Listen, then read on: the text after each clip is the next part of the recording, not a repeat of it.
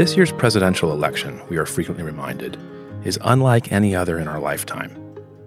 Whether you see it as a battle for the soul of the nation or a means of maintaining, despite our deep polarization, a policy platform you in large part resonate with, for many voters, and in particular religious voters, one factor this cycle looms large the courts.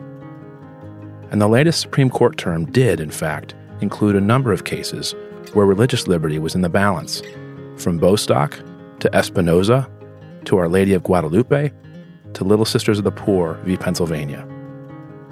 Today on the podcast, we talk about several of those consequential rulings with two policy experts. One on federal and state education policy and the manner in which rulings by the High Court affect it and another focused on legislation at the state policy level, impacting the balancing of rights between traditional religious Americans and LGBT Americans. In his first three and a half years, President Trump has appointed 201 federal judges, including not only Supreme Court Justices Neil Gorsuch and Brett Kavanaugh, but also throughout our 13 regional appeals courts and 91 district courts. That's approximately one quarter of all federal U.S. judges and when one cannot help but think at least one more Supreme Court vacancy will arise before the 2024 presidential election, I suspect this dynamic, the future of religious liberty, weighs on the hearts and minds of more Americans of faith than many pundits or political journalists realize. Which brings us to a pair of first rate experts. Andy Smarick is a senior fellow at the Manhattan Institute, where his work focuses on education, civil society, and the principles of American conservatism. He's a commissioner with the state of Maryland's Higher Education Commission, was a 2007 8 White House Fellow who served on the Domestic Policy Council in the George W. Bush administration, and is an education policy veteran of two think tanks, AEI and R Street, who's also served as a past president of the Maryland State Board of Education and as Deputy Assistant Secretary at the U.S. Department of Education. He's published four books examining the future of public education in American life the role of philanthropy in expanding student potential, key changes in rural education, and a renaissance in Catholic schools. Joining Andy today is Tim Schultz, president of the First Amendment Partnership Center, where he directs national and state policy advocacy, builds alliances with wide ranging faith communities throughout the United States, and works to educate and guide key influencers on religious freedom issues. He's collaborated directly with more than 30 state legislatures to foster bipartisan coalitions that can strengthen religious freedom in practical ways at the state level. Tim has testified before 16 state legislatures, as well as Congress, and he's a frequent commentator on these themes in national media outlets. In many ways, today's conversation stems from an ongoing question the court sought to answer in the Espinoza case if the government has a program that is going to, or a benefit that's going to be open to a wide array of non governmental bodies, is it acceptable for the government to exclude religious organizations? We also talk about the origins of public education in America and when choice and charters entered the fray, important alliances within the Supreme Court, and how its key triads and quads go beyond the stereotypical language of liberal versus conservative justices. How many of the justices currently see a healthy tension between religious liberty priorities and the public legal rights of gay Americans, and the distinct space inhabited by religious and private schools, which, even if only 10% of all K 12 students, provide unique public benefit in contemporary American life. Let's dive right in. Enjoy the conversation.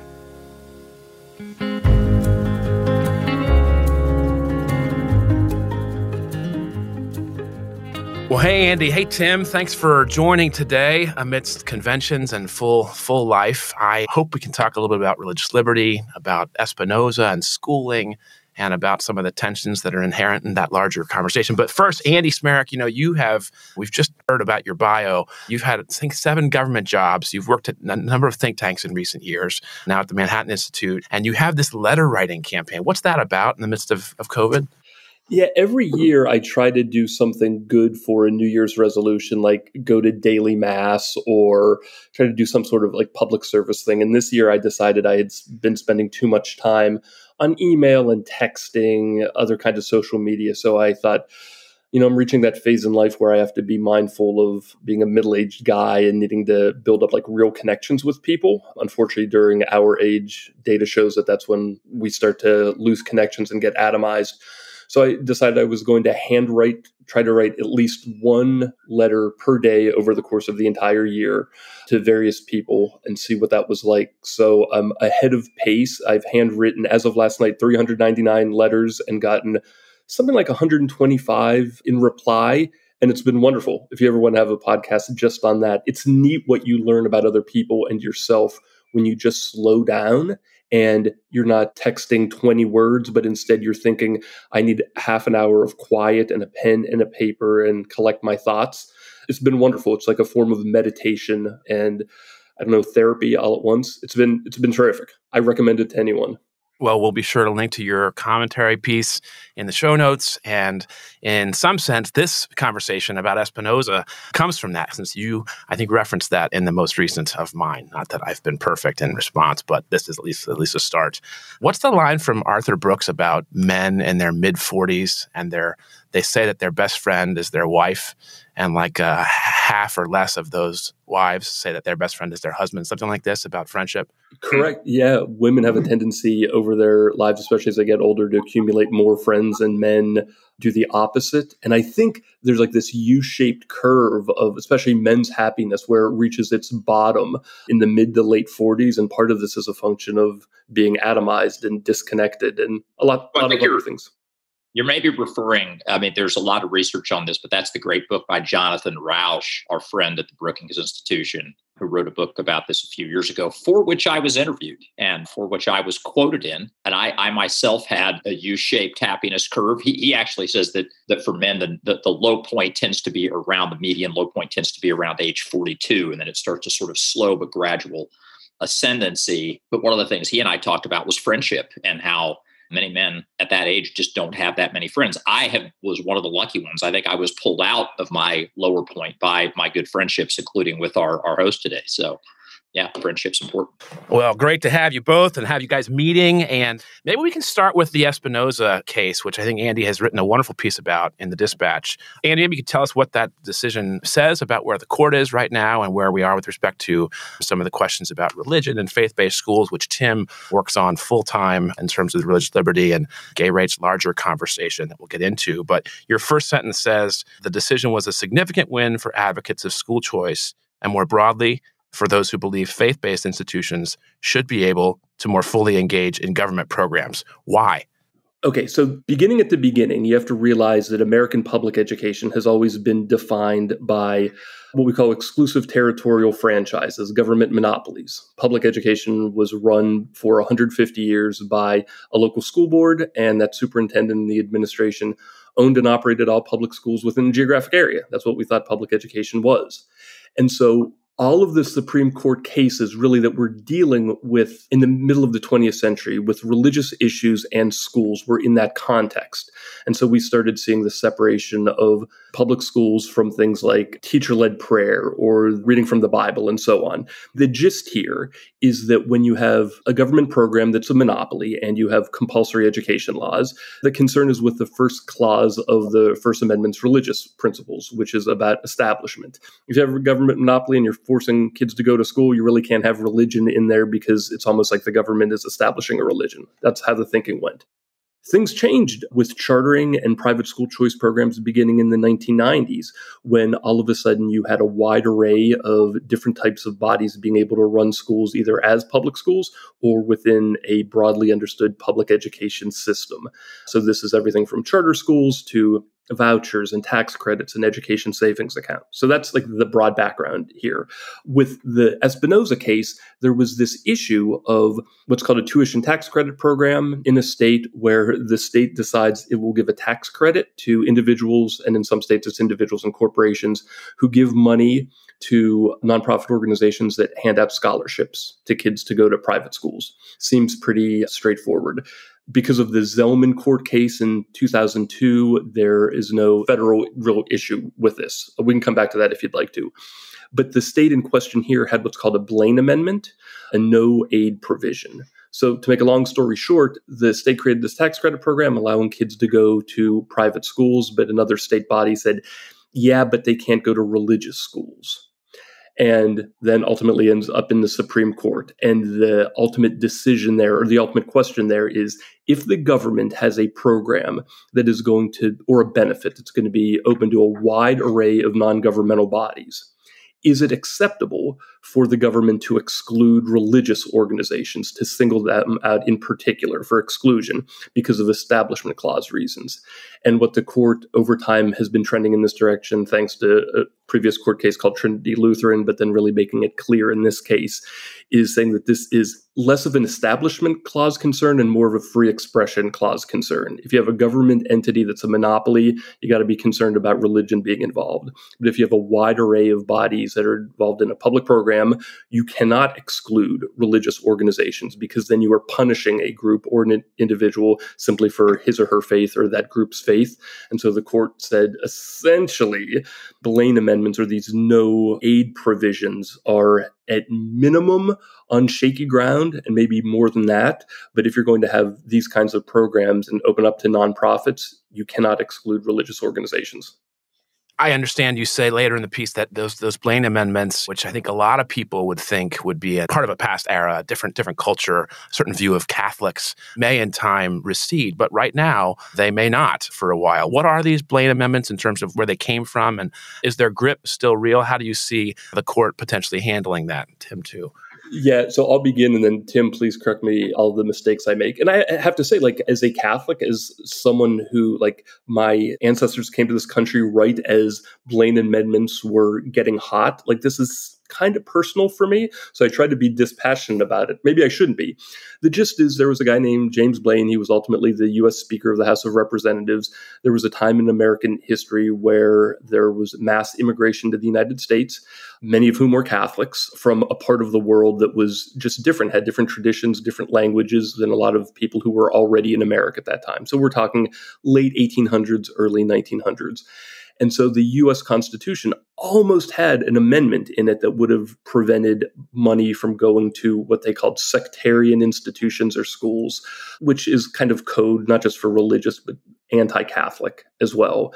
It didn't pass at the federal level, but it did pass at the state level in, depending on how you count it, 30 some different states. And the language differs state to state, but the gist is the state has a constitutional amendment that prohibits state benefits from going to religious organizations, particularly religious schools.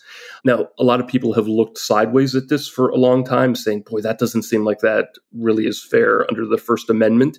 Whether the U.S. Supreme Court can undo what's in a state constitution, there are some interesting legal questions about that, but whether or not they can allow them those provisions to actually have weight in cases is what we ultimately saw in the Espinoza issue. And it comes down to this free expression issue. If you're going to have a government program, tax credits, or a grant program, and say this is open to everybody, so a Boys and Girls Clubs, a local PTA, a bowling league, everyone except for a religious organization, which kind of the Blaine Amendment no aid provision requires, then the US Supreme Court now is in this position of saying, wait, that means that you're punishing a group just because it's religious. The First Amendment does not allow that. But these things remain on the books in 30 some states. Yeah, I mean, my supplemental answer is that James Blaine, one of the most consequential Americans we've had who, who did not become president, he was uh, Speaker of the House when he was 39 years old. He was a Secretary of State for three different presidents, and he was his party's nominee for president, lost uh, to Grover Cleveland in 1884. So, really influential guy in the 20th century and a close ally of President Ulysses Grant in Reconstruction. So, he did a lot of really good things. He was for the rights of Black Americans to vote in the 1860s, immediately post war.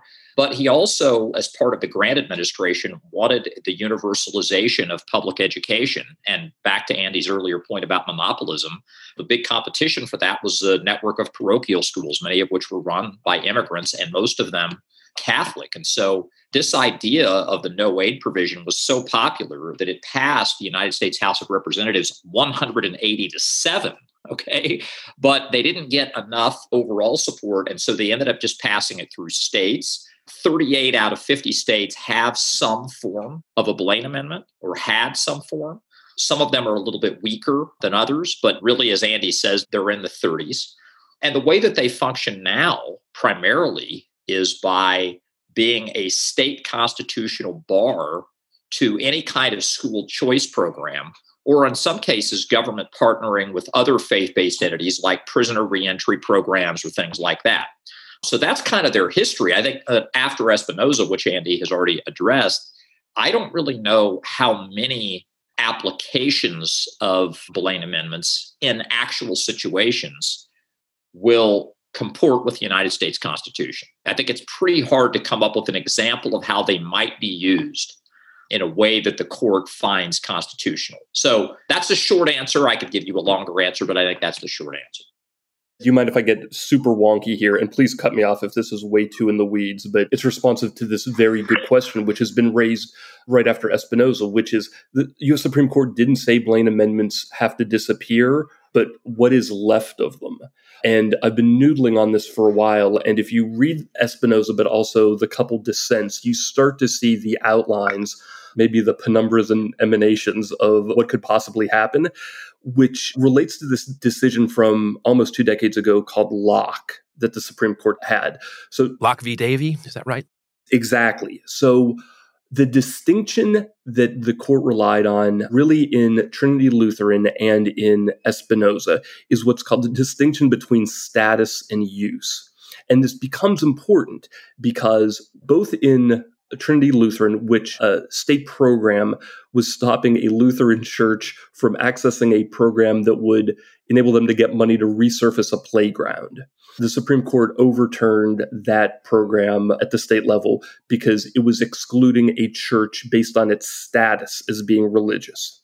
Similarly, in Espinoza, the Montana program was excluding religious schools from participation because of their status as religious institutions. So I feel very, very confident that any of these state level programs that try to bar groups from participating in something just because they are religious, that's no longer going to fly. But the Locke case is interesting because in that case, the Supreme Court okayed a state level program.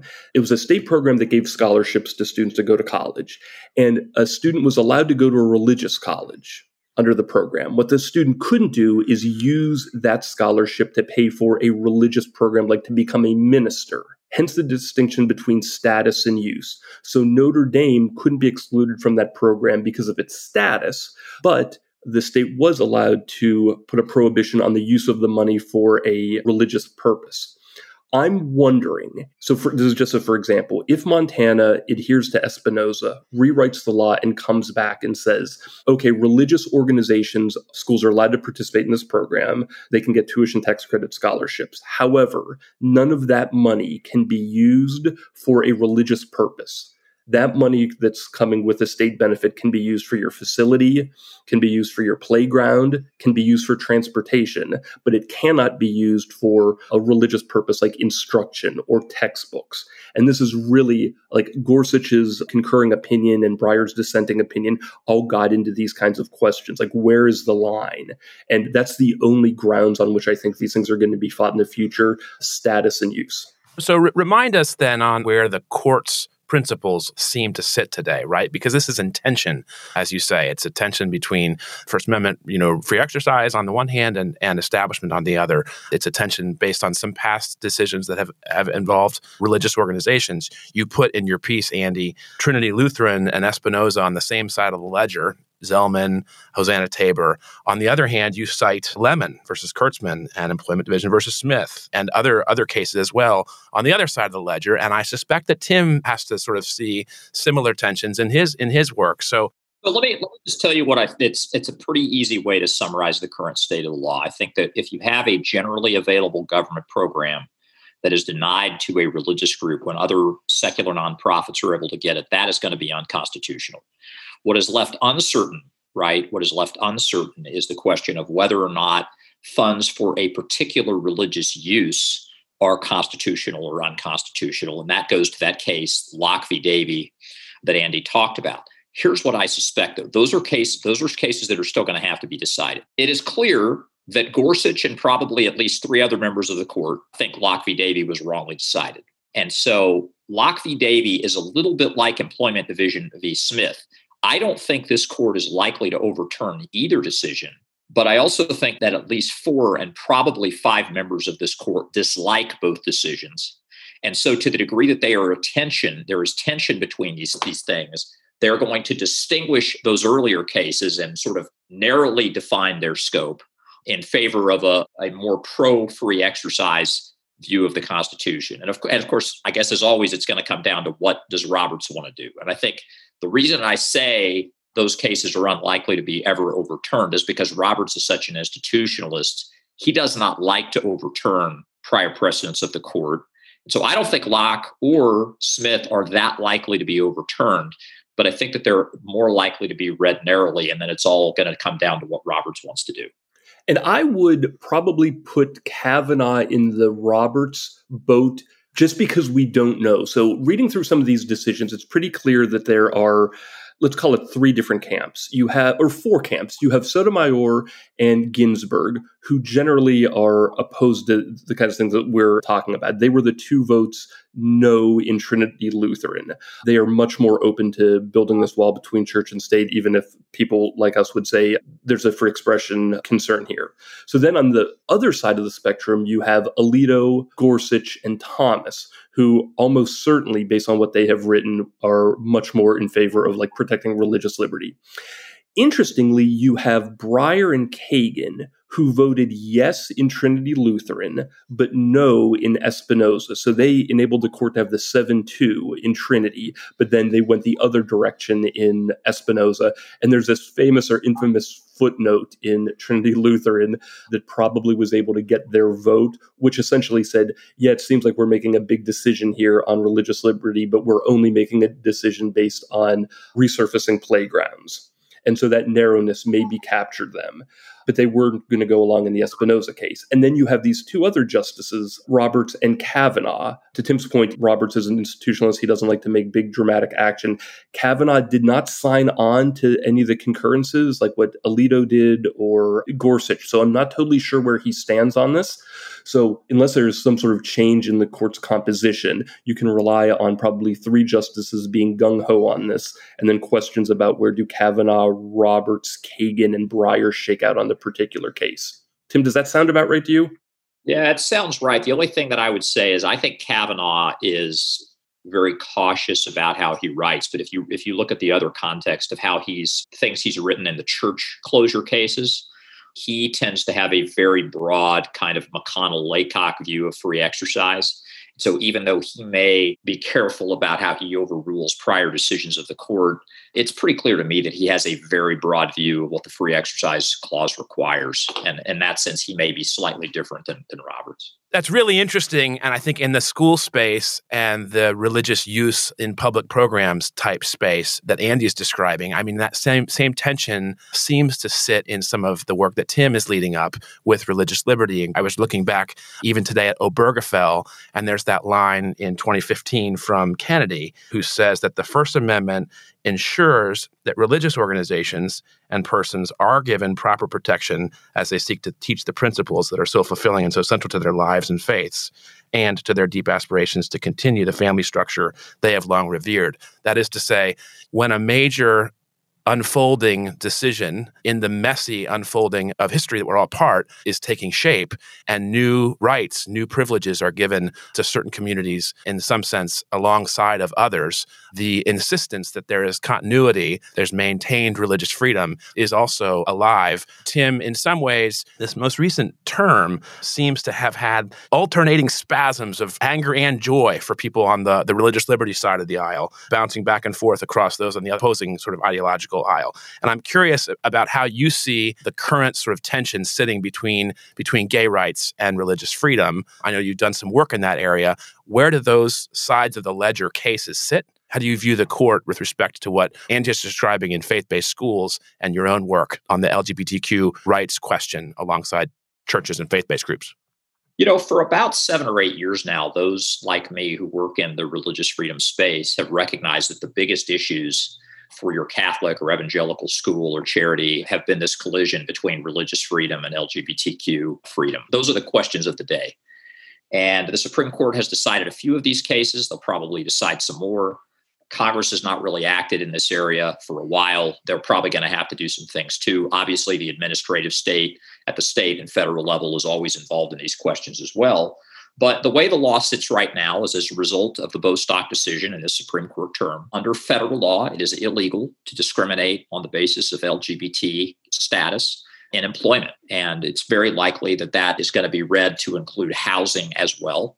And that's then going to trickle through every part of the federal code that talks about discrimination on the basis of sex. Because what the court did in Bostock is said that it is illegal to discriminate on the basis of sex, but that sex also means sexual orientation and gender identity. That's their statutory interpretation. So I think that because both Roberts and Gorsuch were in that majority, and because Gorsuch was the one who wrote that uh, decision, if you support religious freedom, you need to recognize that that requires persuading people who also support LGBTQ rights. Okay. I mean, two justices at least who also support LGBTQ rights. What the court also did this term is they said that something called the ministerial exception, which they had first talked about back in 2013 in the Hosanna Tabor case, that the ministerial exception is farther than they had defined it previously. That if you're a teacher at a Catholic school, that you have some religious content, you don't have to be an actual minister, you don't even have to be a religion teacher, that the First Amendment prevents you from being subject to non discrimination law at all, not just in the LGBTQ context, but in, in any context whatsoever. And then the court also, of course, gave the Espinoza outcome, which probably has implications down the line for, for these LGBTQ questions. Um, and then the court also, in the Little Sisters of the Poor case, gave a win to the Little Sisters of the Poor, which I don't think has as much implication here. But I think the sum and substance of this is, is that as we sit here today, we have LGBTQ rights in all 50 states under federal law. The religious freedom questions have not been fully decided, but we have a pretty good hunch that at least four members of the court, and that includes Gorsuch, are likely to find for religious freedom in almost any foreseeable conflict between these two goods. And then the question is comes down to Roberts. What does Roberts think? And then I think that you know we can have a lot of further discussion about this, but I'd say that's where the law stands today. And in that unfolding, what was the kind of coming across dynamic with the justices that Andy just just mentioned? I mean, do I remember right? Kagan joined on the Our Lady of Guadalupe case, right? She came across with Justice Breyer to do so. Yep, yep. But on on Bostock, you had Justice Roberts and Justice Gorsuch, as you just said, coming across to honor the non-discrimination protections to gay and and transgender Americans. What does this sort of coming across tell you about the dynamics for the court? Well, it's, it probably says two things. One of them is speculative, and one of them is less speculative. So on the on the non-speculative side, I think it says that some percentage, some members of the court, that center block that Andy referred to earlier, seem to both believe in pretty expansive definitions of LGBT rights and also at least some pretty vigorous protection for religious freedom.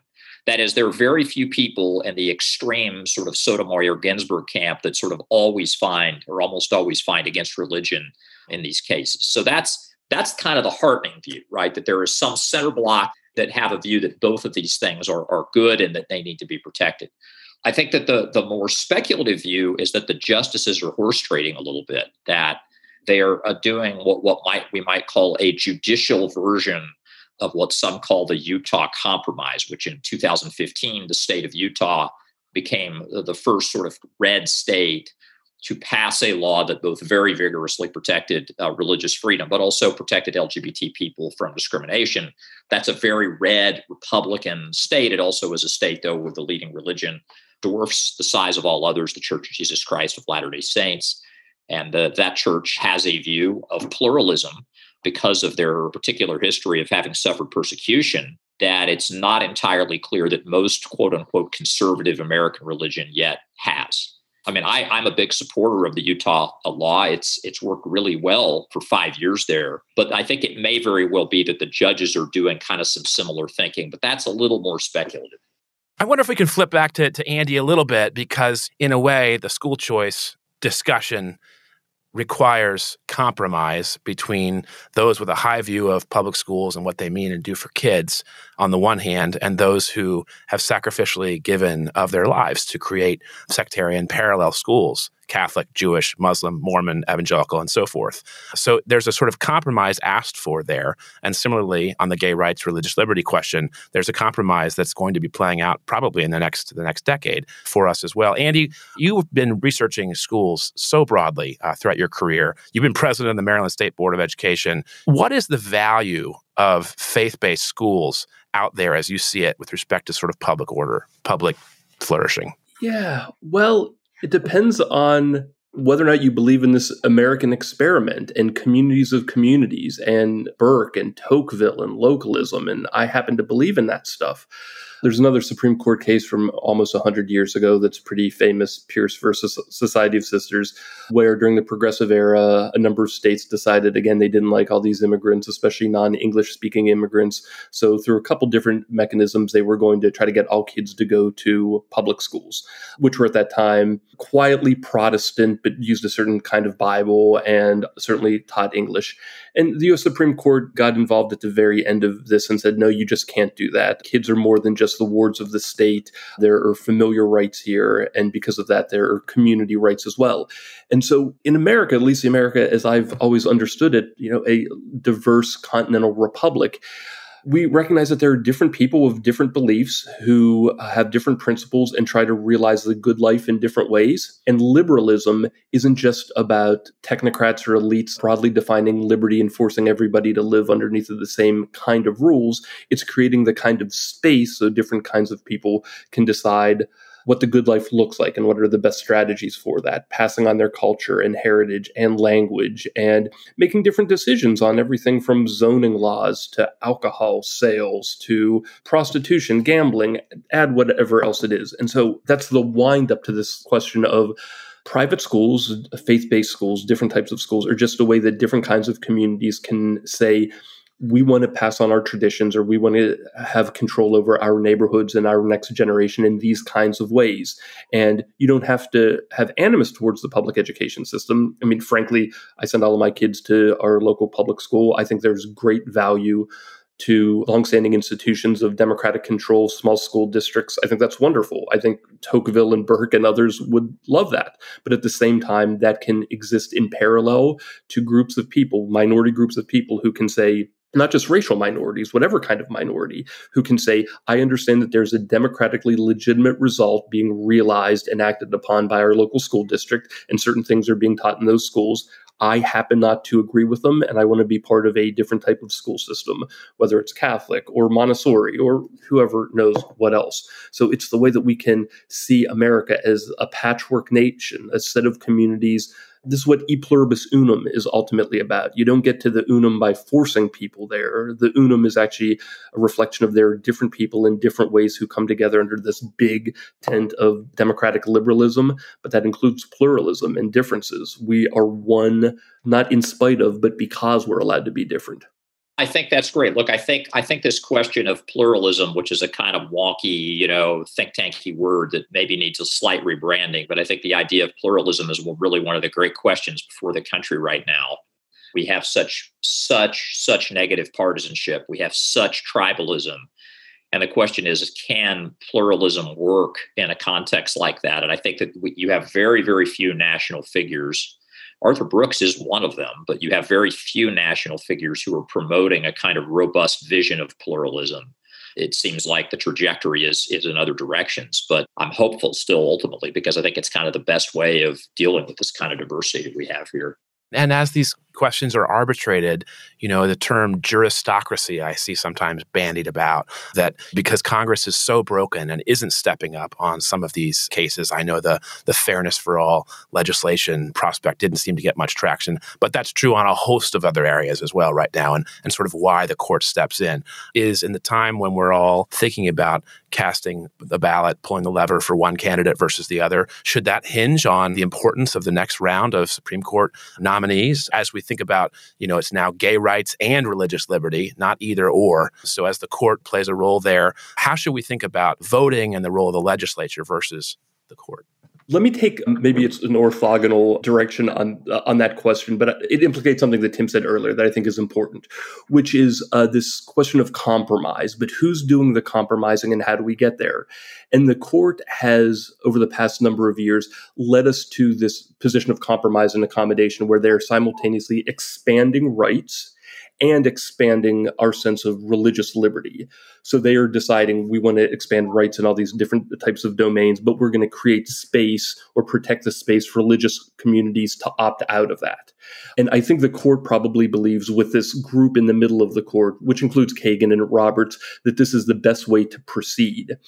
But a question here is like, who is left out of that? Like, is that the kind of compromise that every different community would want to make? So I went back and read the Sutton decision. This is the appeals court decision in the Obergefell before it got to the Supreme Court. And he began his decision by saying, This is a case about change and how best to handle it under the United States Constitution. And then in the Bostock decisions, Alito, in his dissent, began it by saying there is only one word for what the court has done today colon legislation and then kavanaugh wrote like many cases in this court this case boils down to one fundamental question who decides so all of these judges are raising the same question which is what is the extent to which we are going to allow our political branches, democratic communities to litigate and adjudicate these things? And in what instances must the court get involved because certain democratic decisions are illegitimate? But at least I wanted to raise these three judges saying the same thing in different ways, which is is this the kind of instance where the court has to make a national decision for all of us? Or is this the kind of case where people in different neighborhoods and communities should elect different types of people to reach different often conflicting outcomes on these things. And that is really the question here. To what extent do we think that this is a matter of liberty defined by courts and they do the compromising? Or do we have to get into the public square and demonstrate civic virtue and accommodation and compromise and civility and figure out how we're going to navigate this stuff ourselves? That's the question, I think, for the future. And is that playing out beyond the courts as well? I mean, I think I've heard you talk about bubbling and tents in different school fields to, to run the next wave of, of seventh through 12th grade education or, or the like. How do you think about federalism with respect to those same precepts that you're talking about? Are you talking about like the pandemic pods and like what's happened? Yeah. Well, listen, for the past 30 years, states have decided that families need to have more rights to create their own types of school options and to choose different types of options. And that was proceeding apace often slowly, but gradually we went from one voucher program to three voucher programs. Now there are 60 plus private school choice programs. We went from Minnesota having a charter school law to California and Michigan and DC. And now virtually all states have charter school laws. So this was just happening. We were getting more acclimated to the idea of states being able to redefine public education as a wide array of providers providing different types of schools underneath this aegis of public education. And then suddenly the pandemic happens. And the public schools that I don't know 90% of families rely on aren't going to be open. And so we put into hyperdrive this question of pluralism and difference and autonomy. And uh, families are left on their own often to decide do we want to do online learning? Do we want to do a homeschool? Do we want to do this new kind of pandemic pod, which is a micro kind of school? Do we want to choose a private school? And so this is one of those cases where the theory and the practice had been developing over time. We had some sense of what this could look like.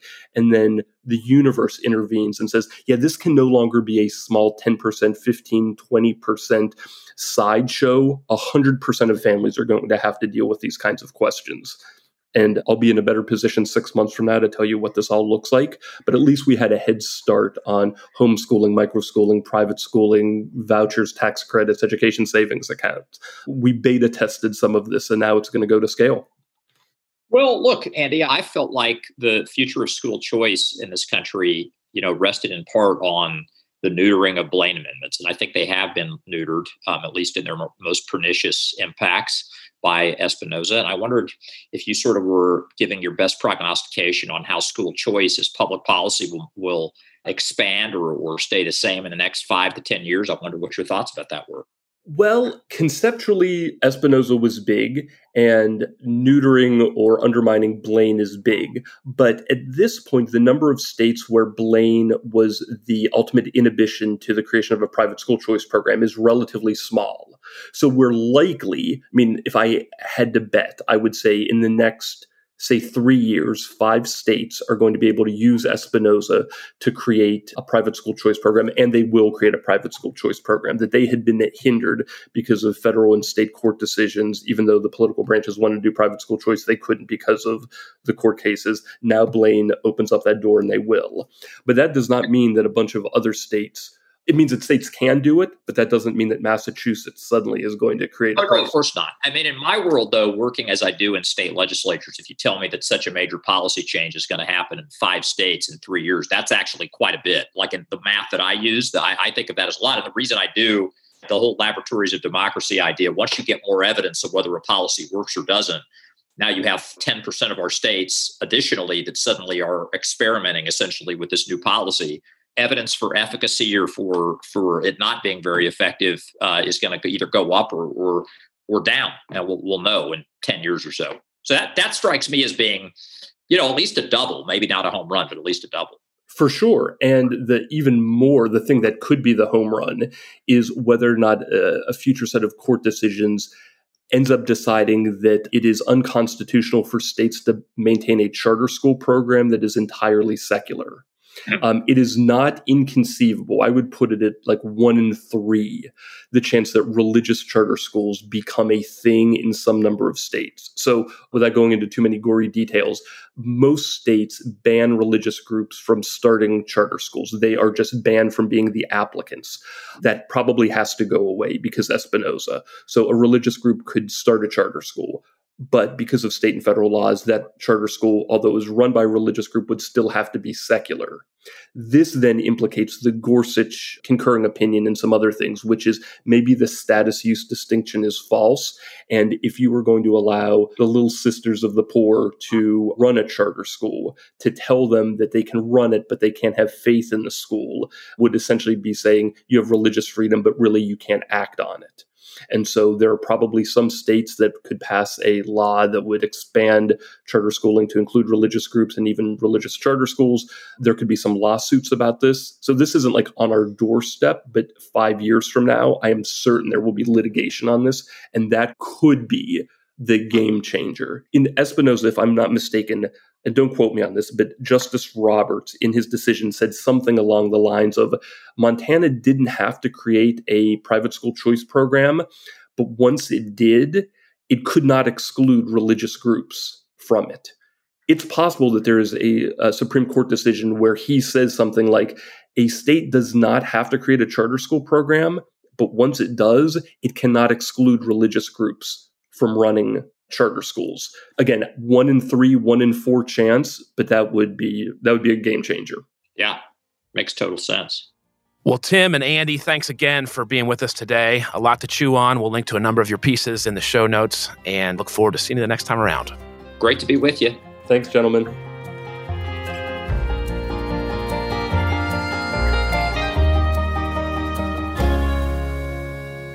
Faith Angle exists to connect journalists and scholars to real time unfolding religious dynamics, including in public life. Thanks for listening.